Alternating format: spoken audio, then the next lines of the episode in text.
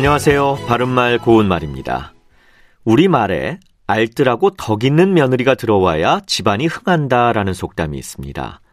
이것은 살림살이가 알뜰하고 덕이 있는 며느리가 들어와야 그 집안이 화목하고 흥하게 된다는 뜻으로 집안이 화목하고 행복하게 되려면 안주인의 성품과 덕행이 중요하단 말이죠.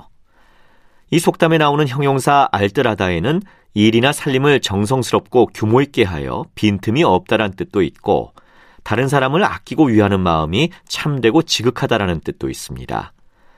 누나는 동생들을 위하는 마음이 참 알뜰하다 이와 같이 말이죠. 알뜰하다에서 앞부분에 있는 알뜰은 흔히 일부 명사 앞에 쓰여서 생활비를 아끼며 규모 있는 살림을 함이란 뜻의 명사로 알뜰주부, 알뜰 신혼여행과 같이 쓸 수 있습니다. 이와 관련된 표현으로 일이나 살림을 정성껏 규모 있게 꾸려가는 모양이나 다른 사람에게 정성을 쏟는 모양을 뜻하는 알뜰살뜰이란 부사도 있습니다. 우리말에는 휘뚜루마뚜루나 함부로 덤부로처럼 앞의 말과 운율을 맞추기 위해서 의미 없는 표현을 뒤에 붙여서 나온 표현들이 있지요.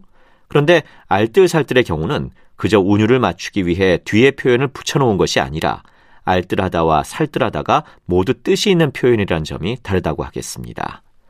살뜰하다도 알뜰하다와 비슷한 뜻으로 아내는 살뜰하게 살림을 꾸려나간다.